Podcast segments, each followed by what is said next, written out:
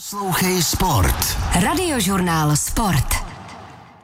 Čeští krasobruslaři Jelizaveta Žuková a Martin Bidař byli v olympijské soutěži sportovních dvojic 17 v krátkém programu. Nepostoupili tak do volné jízdy a hry pro ně skončily. O poslední krasobruslařské soutěži v Pekingu si teď budeme povídat s reportérem Adamem Weidentálerem. Dobrý večer, Adame. Hezký večer. Žuková a Bidař zažili vzhledem ke všem olympionikům v Pekingu jedno z nejdelších čekání mezi oběma soutěžemi. E, to bylo dlouhých 14 dní, kdy mohli jen trénovat. Jak se to tedy promítlo do jejich přípravy před dnešním krátkým programem? Tak eh, z toho, co mi po vystoupení říkali, tak nijak výrazně. Zkrátka jen hodně trénovali a trénovali a trénovali. Mezitím chodili například fandit eh, svým kolegům, kamarádům z českého uh, olympijského týmu. Zahlédl jsem je jak na krasobruslení, třeba na závodech Elišky Březinové nebo sourozenců Tašlerových, tak třeba i na rychlobruslení, kam přišli podpořit Martinu Sáblíkovou nebo Nikolu Zdráhalovou. Co jim právě pomohlo v té době, v těch 14 dnech, to byla podpora i od ostatních krasobruslařů novinářů, třeba právě Natálie a Filipa Tašlerových, kteří jim přišli i na ten dnešní krátký program fandit. Už na rozjížďce viděli, že fandí, takže jsme moc rádi, že nás podporovali. A je to tu pro nás docela dlouhý, to je pravda, ale naštěstí tu nejsme sami, aspoň, že tu jsme s kamošema, takže dalo se to, no. Řekl tedy Martin Bidař, pro kterého to byly už druhé olympijské hry, ale on v Pyeongchangu takovou pauzu, tedy těch 14 dní, ještě bez Jelizavety Žukové zažít nemohl, protože připomínám, že Češi jeli tu úvodní týmovou soutěž teď v Pekingu vůbec poprvé. Adame, pojďme teď blíž k tomu krátkému programu.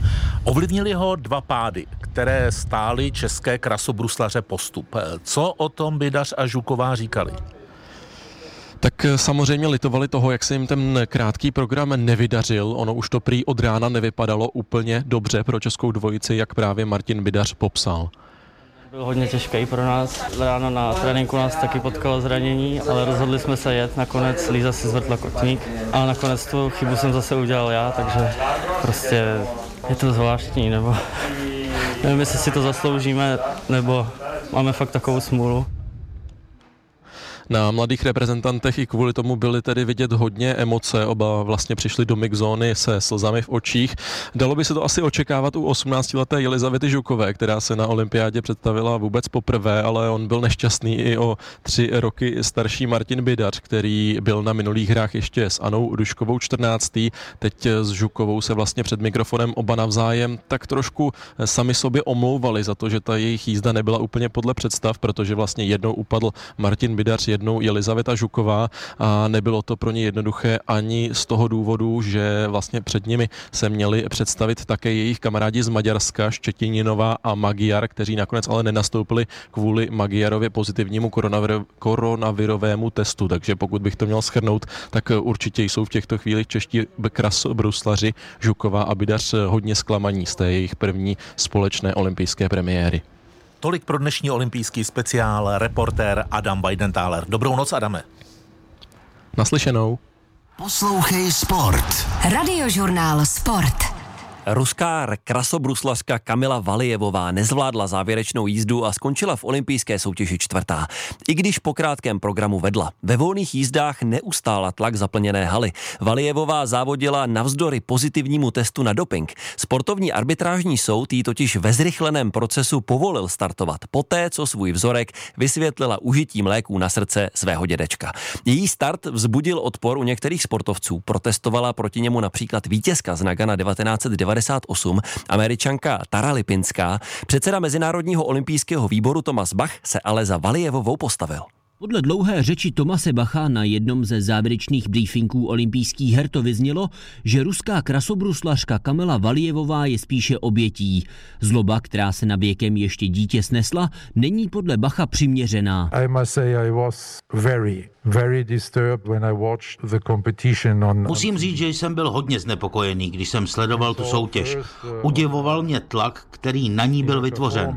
Ze svých závodních let si o stresu něco pamatuji, ale to, co bylo vytvořeno na 15-letou holku, je naprosto mimo moje chápání. Bojovala s tím, snažila se dojet svůj program, ale z každého pohybu jejího těla bylo vidět, že je to nesmírný tlak, že by to nejradši měla co nejdřív za sebou a tenhle příběh co nejdříve ukončila. Valijevová, která byla nejlepší v krátkém programu, ve volných jízdách často chybovala a z ledu odjela velmi zklamaná ke svému týmu. Když jsem pak viděl, jak byla přijatá svými nejbližšími, tak mě až zamrazilo. Bylo to velmi chladné místo toho, aby sportovce povzbudili. Vypadalo to, jako by se k ní obraceli zády. Když jsem si pak četl vyjádření po závodech, jen to ve mně ten pocit utvrdilo. Po takovém chování nemám v nejbližších Kamily Valjevové moc důvěry. Naznačil Thomas Bach, který odmítl, že by na té situaci měl Mezinárodní olympijský výbor vinu. Podle práva totiž musel kvalifikované soutěž umožnit, když jí Mezinárodní sportovní arbitráž povolila startovat. Svými odpověďmi ale Bach řekl, že by mělo být důkladně prošetřeno okolí 15-leté ruské ruské krasobruslařky. Doping very rarely Doping se jen ve velmi málo případech děje pouze u daných atletů. Často jde o propracovaný systém, někdy za pomoci laboratoří, někdy dokonce i mezinárodně. A problémem je, že sportovci i na slyšeních, které jim nabízíme, nejsou připraveni o tom mluvit. Vezmou vinu na sebe. Zeptáme se, kdo vám to poskytl a slyšíme, že neví, že si to nepamatuje. Světová antidopingová agentura VADA už také oznámila, že se trenérem, týmovým doktorem a dalšími dospělými v okolí Valijevové bude zabývat. Z Pekingu Martin Charvát, Radiožurnál. Poslouchej Sport. Radiožurnál Sport. Posloucháte olympijský speciál radiožurnálu a radiožurnálu Sport, tedy jediných rádií v České republice, která můžou vysílat živě z olympijských her v Pekingu. Ale my teď opouštíme Čínskou lidovou republiku a obrazně řečeno přepojujeme do Švédska. A to proto, že si chceme povídat s českou reprezentantkou eh, v ledním hokeji Klárou Peslarovou, která byla vyhlášena nejlepší brankářkou eh, skončeného olympijského turnaje je žen. Kláro, dobrý večer. Dobrý večer. Kde vás zastihujeme? Akorát se nacházím na cestě do svého města z letiště. Je to vlastně hodinku a čtvrt cesty, ale už se blížím, už se blížím pomalu domů. Vaše město to je Modo, že? Uh, klub je Modo, město je uh, Evik, ve zkratce protože neumím přesně vyslovit ten název. A, Jak se to píše? A musím se právě... A to je Enčkelsvik. Aha. Musím přelaskované O a takhle, no. Ale já jsem tady tento strašně špatná, takže vždycky všem říkám Evik. A už umíte švédsky aspoň trochu? Umím pozdravit, poděkovat, nějaké ty základy, ale uh, držím se angličtiny, protože máme hodně zahraničních kolegů v týmu i vlastně okolních týmů tady jsou zahraniční, takže já se držím angličtiny. Kláro, poprvé na zimních olympijských hrách a hned v All-Star týmu, jak s tím naložíte? No je to něco neskutečného. Já, já jsem si ani tady to nedokázala představit, ani, ani jsem si to nepředstavovala, protože uh, pro mě už byla samozřejmě ta, ta čas se zúčastnit těch olympijských her a a když tady toto vyšlo na povrch, tak eh, ve mně projela husina a, a snad ještě teďka si nedokážu chvilka pauzy, způsobená nějakým technickým nedostatkem eh, mezi Švédskem a Českou republikou. Eh, zkusíme to tedy za chvíli znovu. Kláro, slyšíme se? Vy asi řeknete, že ne, anebo slyšíme? Slyšíme, slyšíme. A na chvíli nám to vypadlo. Eh, poslední vaše slova byla, že vámi prošla husina, tedy husí kůže, to znamená, eh, že ta emoce asi byla hodně silná. Když se podíváme na ten All-Star tým, tak eh, až na finskou veteránku Jeny Hirikoskijovou a vás jsou tam jenom hráčky vítězné Kanady. Vy jste měli čas a možnost sejít se společně celý ten All-Star tým? Neměli jsme nic, pra, protože to bylo vlastně všechno vybráno až uh, po zápase uh, v finále vlastně Amerika-Kanada, takže já už jsem byla v tu dobu doma, holky uh, Finky, vlastně Kanaděnky a všechny tam byly, takže uh, my jsme se takhle nesešli vůbec. Takže Finka a Kanaděnky mají možná nějakou společnou fotku, ale bez brankářky. Je to možné? Je to možné, ale opravdu jsem s ní nemluvila, takže nevím. Takže byste jim poslala třeba selfie, aby potom v nějakém programu si to tam mohli doplnit, aby All Star byl kompletní. Zkusíte to? A, tak uh, my vlastně teďka i ve čtvrtek zrovna budu hrát proti té Jenny Hirikovsky z toho Finska, tak se když tak zeptám, jestli nepotřebuje nějaké selfie tam dodat do té fotky. Dobře. Eh, když se vrátíme k začátku eh, kariéry, vy jste si musela vybrat hokej, protože jste z hokejové rodiny? Nemusela jsem si to vybrat, mamka chtěla, dělám kraso a mě to táhlo k tomu hokeji, jelikož to dělal i můj starší brácha, takže já jsem chtěla být po něm a, a chtěla jsem hrát ten hokej taky. Maminka chtěla, abyste dělala krasobruslení.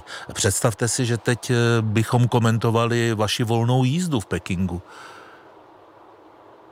Já si to nedokážu ani představit. Mě, mě se to krasobruslení nelíbilo ze začátku, abych pravdu řekla. Já chtěla být fakt jako brácha. Jasně, eh, takže vyhrál hokej a jak se stalo to, že jste se ocitla v brance? Protože někdy je to jako čirou náhodou. Nedostaví se brankář, tak tam nastoupí někdo, kdo jde zrovna kolem. Uh, tak se taky stalo vlastně.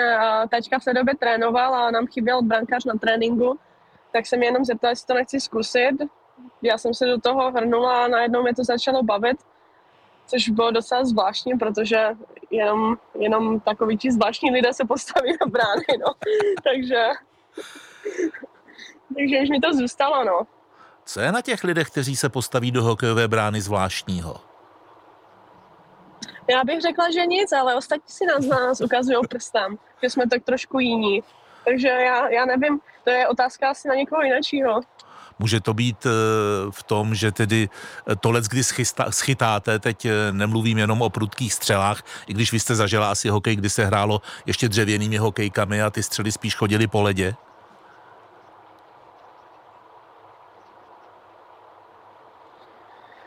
Může to být, může to být tím, ale, ale zase já si říkám, uh, oni taky musí být tak trošku blázni, když uh, se střetávají a, a mají tam ty potičky a, a chcou se mlátit, takže na to není nic zvláštního, že stojíme v bráně a chytáme kuky. Tak eh, takovýhle fyzický silový hokej, tuším, že v tom ženském je zapovězený. Eh, nicméně, když se strhne nějaký, jak říkají sportovní reportéři, závar před eh, brankou, někde brankovišti, tak taky schytáte něco jiného než jenom střely? No, ale u nás v ženském hokeji to je spíše slovně, takže my si tam povykládáme a vyměníme si názory, ale jinak, jinak to fyzické není. O čem si tak eh, ženy hokejistky v závaru před brankou nejčastěji povídají? O hokeji? No, kde chodíme na nechty a ke kadeřníkovi a takhle, no. to, to stihnete při střídání třeba. no, to, je, to, to záleží v zápalu hry. Eh, má žena brankářka nějaké vzory v ženském hokeji, anebo spíš obdivuje brankáře, já nevím, jako byl Dominik Hašek, nebo z těch eh, současných třeba Juse Saros? Uh, tak já mám vlastně oba dva vzory. Já mám uh, uh, ženu vlastně švédku, která vychytala stříbro v, na olympiádě v Turíně 2006. Je to vlastně Kim Martin. A potom jsem vždycky zhlížela k Henriku Lundqvistovi. Mm-hmm. Vy jste potom eh, v té dospělé kariéře hrála hokej v Rusku, eh, pak tedy ve Švédsku. Jaké to bylo v Rusku? Bylo to hodně profesionální. Tam je ten hokej fakt na profesionální úrovni a, a živíte se jenom tím hokejem, takže vlastně ráno stanete, jdete na hokej, strávíte tam půl, půlku dne a vracíte se domů, takže tam to byl hodně profesionální život tím hokejem. Ve Švédsku se vám prý stalo, že jste málem dala jako brankářka gól? Bylo tomu tak. V loňské sezóně se mi podařilo dostat ke kotouči a jenom jsem to nahodila na tu bránu, akorát to tam nedojelo, no. Proč to tam nedojelo? Dala jste málo švihu, nebo ten puk je pořád hodně těžký? A já bych řekla, že to byla malá, malá střela, ale zároveň i ten sníh před tou bránou a, a všechno s jedným. No. Jasně, ale bylo to málem, což se taky počítá. Eh, mimochodem, Kláro, je těžší puk pro ženský hokej nebo pro mužský, nebo jsou stejné? Eh, puky jsou stejné. Hraje se vlastně se stejným, stejným kotoučem a, a tak to je, no. Eh, Česká republika, řekněme, že není zrovna koleb, kolébkou ženského ledního hokeje. Je tady eh, pár týmů. Eh, myslíte si, že vystoupení ženské hokejové reprezentace na zimních olympijských hrách může přivést víc mladých dívek na led? Já doufám, že ano. Já, já si myslím, že teďka jsme udělali s ženským hokejem a dostali jsme se do víc do podvědomí a do hledáčku. Takže já věřím tomu, že během našeho turnaje se zapojilo víc holčiček do, do hokeje nebo i, i mladých slečan. Kdybych chtěl dát svoji dceru na hokej, jaké to má úskalí? Kromě toho, že nemám dceru.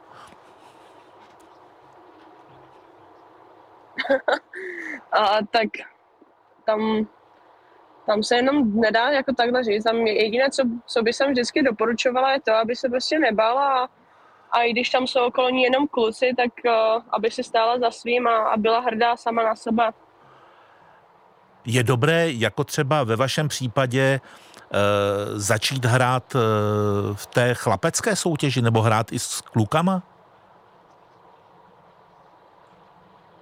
Stoprocentně. Já jsem si tady tímto prošla sama a řekla bych, že ti kluci jsou vlastně uh, víc i i, i pohybově na tom e, líp, bych, nebo že jako silovější, rychlejší, takže pro holku je dobré se udržet v té rychlosti a, a v té síle a vyvíjí se vedle toho kluka rychleji. Vy jste prý hrála svého času, teď nevím, jestli to bylo v dorostu, e, i proti Davidu Pastrňákovi. Je to tak? Bylo to v žákovských kategoriích. Bylo to vlastně, my jsme byli nějaká pátá, šestá třída a hráli jsme proti sobě jenom občas, protože David vždycky hrál o, o dvě, o tři třídy na, uh, výše, takže když už jsme se sešli a, a hrál proti mně, tak jsme věděli, že automaticky pojedeme domů s prohrou. No. Takže dost, vy jste dostala gol od Davida Pastrňáka? A ne jeden. Jak už tenkrát byl mimořádný, o tom žádná. E, jaké je to e, vlastně, když chytáte v mužské soutěži. Vy jste, vy jste, vy jste chytala i potom eh, po 18. roce věku eh, za nějaké mužské mužstvo?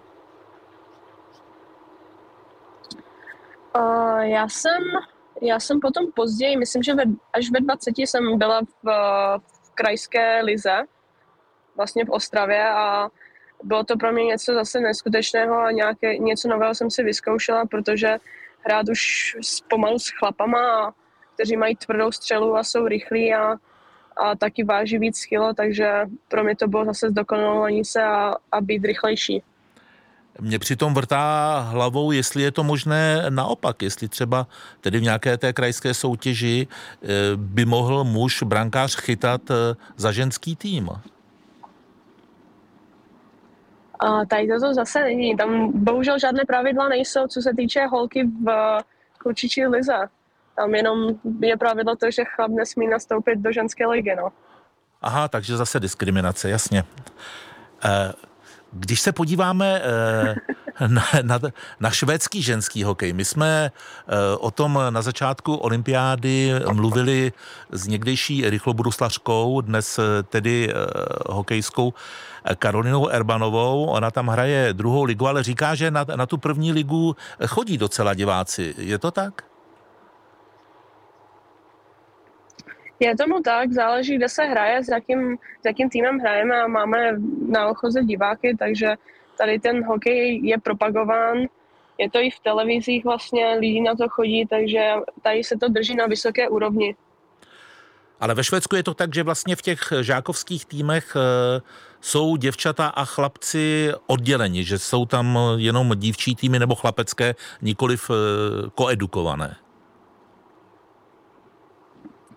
Uh, to přesně nevím, ale my jsme tady třeba měli ve městě, vím, že tady byl tým a, a v kategorii normálně u, u 10, u 11 byly holky s, i s klukama ale později se to potom odděluje, když ty holky jdou na střední školy, tak už mají samostatně dívčí tým a chlapecký tým, no.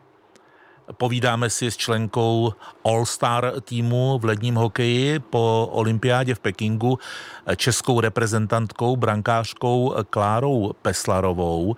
Když eh, se podíváme na ženskou a mužskou hokejovou reprezentaci, jsou to dva oddělené světy, který, které žijí nikoli spolu, ale vedle sebe? Uh, já si myslím, že v Česku to je hodně odlišováno že hodně se na to dívají, že to je ženský a, a mužský hokej. Ale já bych to takhle nebrala, já bych se na to dívala jako hokej dohromady. Ve Švédsku to tak je, že se na to dívají dohromady? A ano, tady se taky na to dívají prostě dohromady. Tady, se, tady, když se řekne hokej, tak je jedno, jestli to je ženský nebo chlapský. A v Moldová vás trénuje muž nebo žena? Máme hlavního trenéra uh, muže, ale trenérku Golman, uh, uh, trenérku Golmanu máme asi ženu, no. Když jsme poslouchali hodnocení olympijského turnaje z úst trenéra české ženské hokejové reprezentace Tomáše Paciny, tak jsme si říkali, že je to opravdu rázný člověk, který nejde ani pro kritické slovo daleko. Jaký je to trenér? Uh, tak uh, Tomáš, je, Tomáš je úplně jináčí trenér, než co jsem kdy zažila a já k němu zlížím a mám neskutečný respekt, protože uh, to, co vlastně on s náma dokázal za ty dva roky, snad nedokázal nikdo jiný, takže uh, mě k němu jde veškerý respekt. Tak na rozdíl od trenéra mužské hokejové reprezentace Tomáš Pacina se už ohlížel za olympijským za olympijským turnajem. Nám tedy lajkům to přišlo, že z vás můžeme mít jenom radost. Trenér samozřejmě to vidí zevnitř a vidí to jinak. On říkal, vládne nespokojenost, věděl jsem, že máme daleko navíc. Mrzí vás to, že to říká? Tak eh, já bych s ním taky souhlasila. Měli jsme měli jsme tým, a, nebo spíš máme tým na to udělat i tu placku, nebo aby jsme udělali tu placku, ale bohužel sešlo se jedno ze vším a, a bohužel nám to nevyšlo. No. On taky říkal, mrzí mě, co holky po turnaji říkali, až na jednu měli pořád nějakou výmluvu, to je alarmující. Přitom eh, na nás jste působili, působili jako eh, kompaktní přátelské mužstvo, tedy mužstvo, pardon, tým.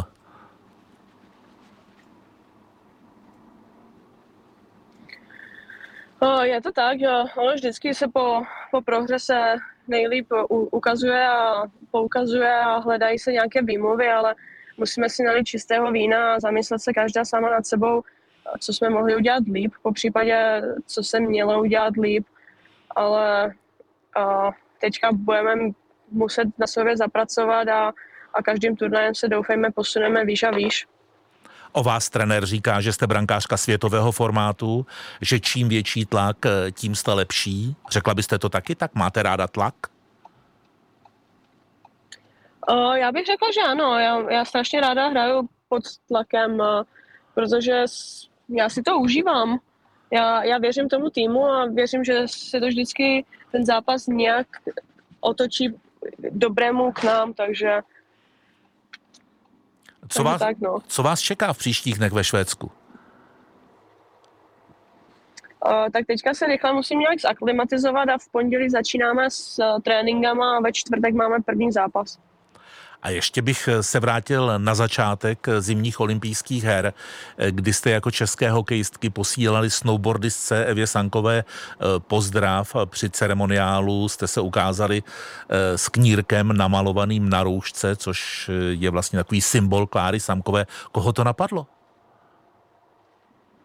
Uh, byl to bratr Dominiky Láskové, uh, takže vlastně domčas tím přišla my jsme automaticky souhlasili, že je to dobré gesto a, a určitě nám tam Eva chyběla. Tak tolik česká reprezentantka v ledním hokeji Klára Peslarová, vyhlášená nejlepší brankářkou olympijského turnaje žen na zimních olympijských hrách v Pekingu. Ještě Kláro, když jsem poslouchal vaše odpovědi, tak občas jsem tam slyšel, jako by v autě cvakal ukazatel směru, takzvaný blinker. Vy jste v autě? Já jsem v autě, já jsem akorát teďka přijela domů z letiště tak věřím, že jsme vám tu cestu pokud možnost příjemnili. Jestli tam byly nějaké nepříjemné dotazy, eh, tak se omlouváme, už je v životě nepoložíme.